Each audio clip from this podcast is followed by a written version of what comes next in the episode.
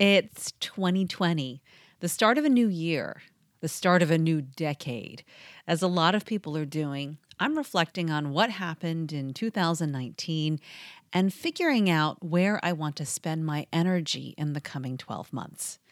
I've come to the conclusion that video cannot be ignored.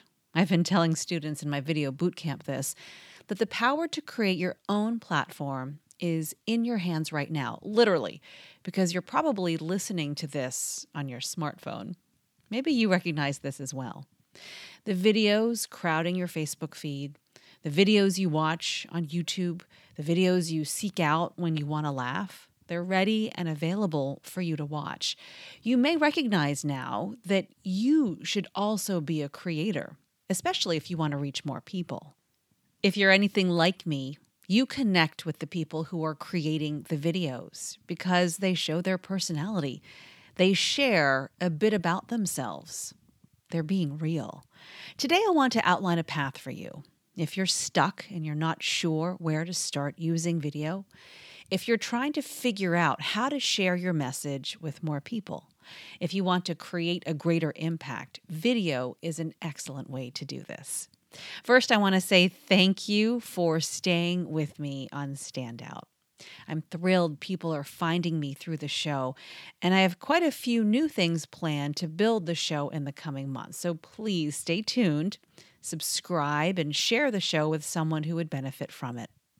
I want to give a shout out to Andy Wong, the host of the Inspired Money podcast, a great show. And he left a review on Apple Podcasts for Standout. He wrote this Technology gives us enormous potential reach today, but getting noticed to rise above the noise is not easy. Cheryl Tan is a fantastic teacher with a background in media and influence. This podcast offers a lot of valuable strategies and ideas that can be implemented to make a difference. Thank you so much, Andy. And if you would like to leave a review of the show, I would appreciate it very, very much, as it helps to get this show in front of more people. Okay, back to videos. And when I say create videos, I know what's going on in your mind. I know the face you're making. It's this look of horror, and you're thinking, oh no, not me, never in a million years. I really want you to look at this in a different way. You have an expertise we need to know about. Maybe you're in sales, marketing, mortgages, insurance, dog training, catering, accounting, law, doesn't matter. Whatever it is, you solve a problem that we need help with. If you're part of this community, I also know you have a bigger mission. Years ago, when I started out in television news, you needed someone like me, a reporter, an anchor, to tell your story to my audience of news viewers. That's still a great way to reach new people, but it's no longer the only way. You can reach your own audience. You can grow your own tribe. You can create your own YouTube channel, which I highly recommend. You can create a weekly show on Facebook Live. You can go live on Instagram anytime you want. Here's the flip side of that, though it's a lot noisier out there. There are a lot of people creating their own programs.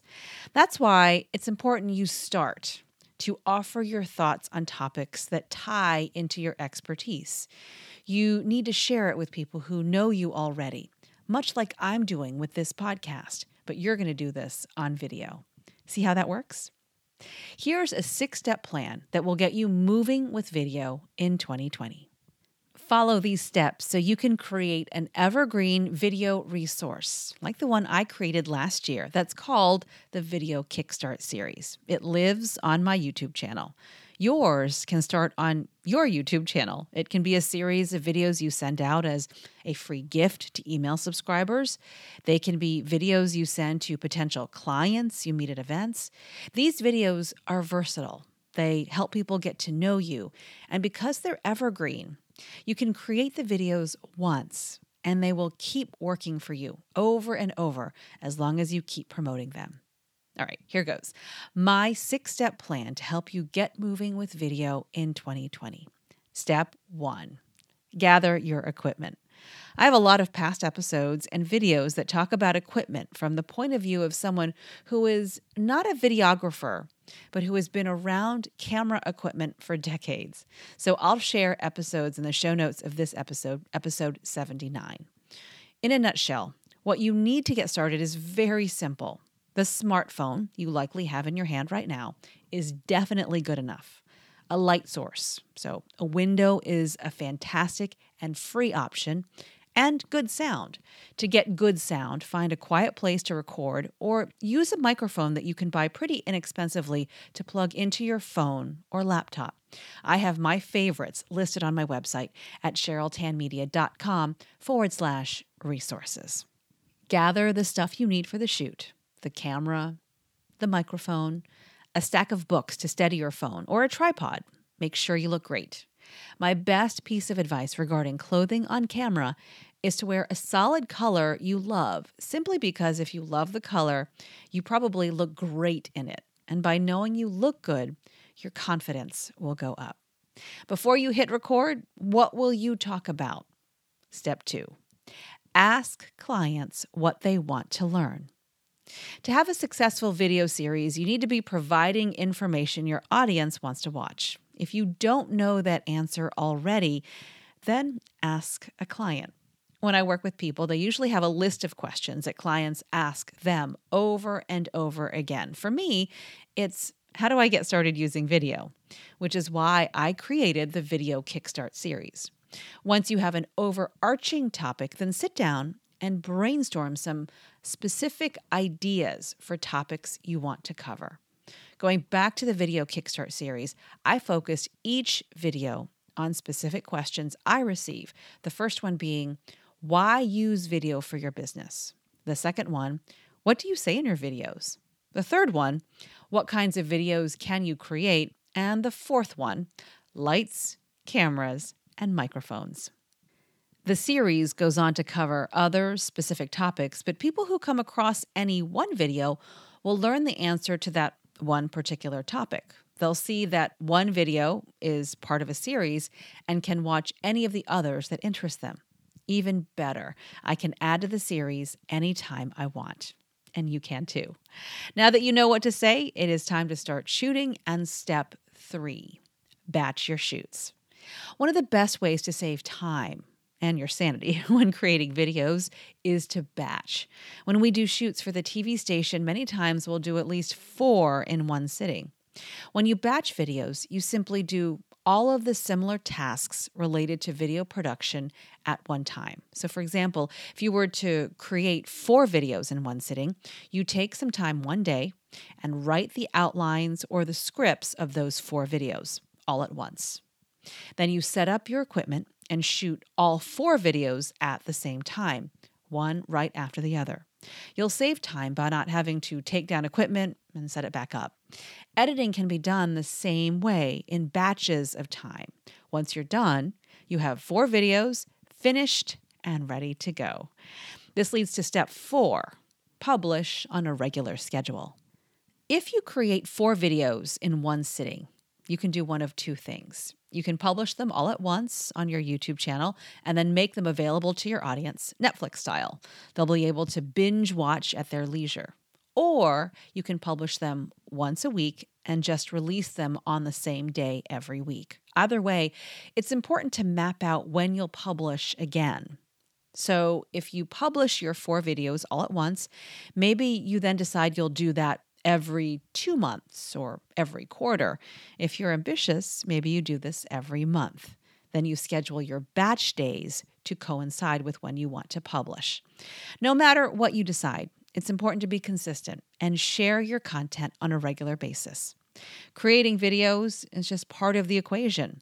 Step five is critical to the entire process promote more than you create. Chances are, if you're a creator of content of any kind, then you have content sitting around somewhere on your hard drive.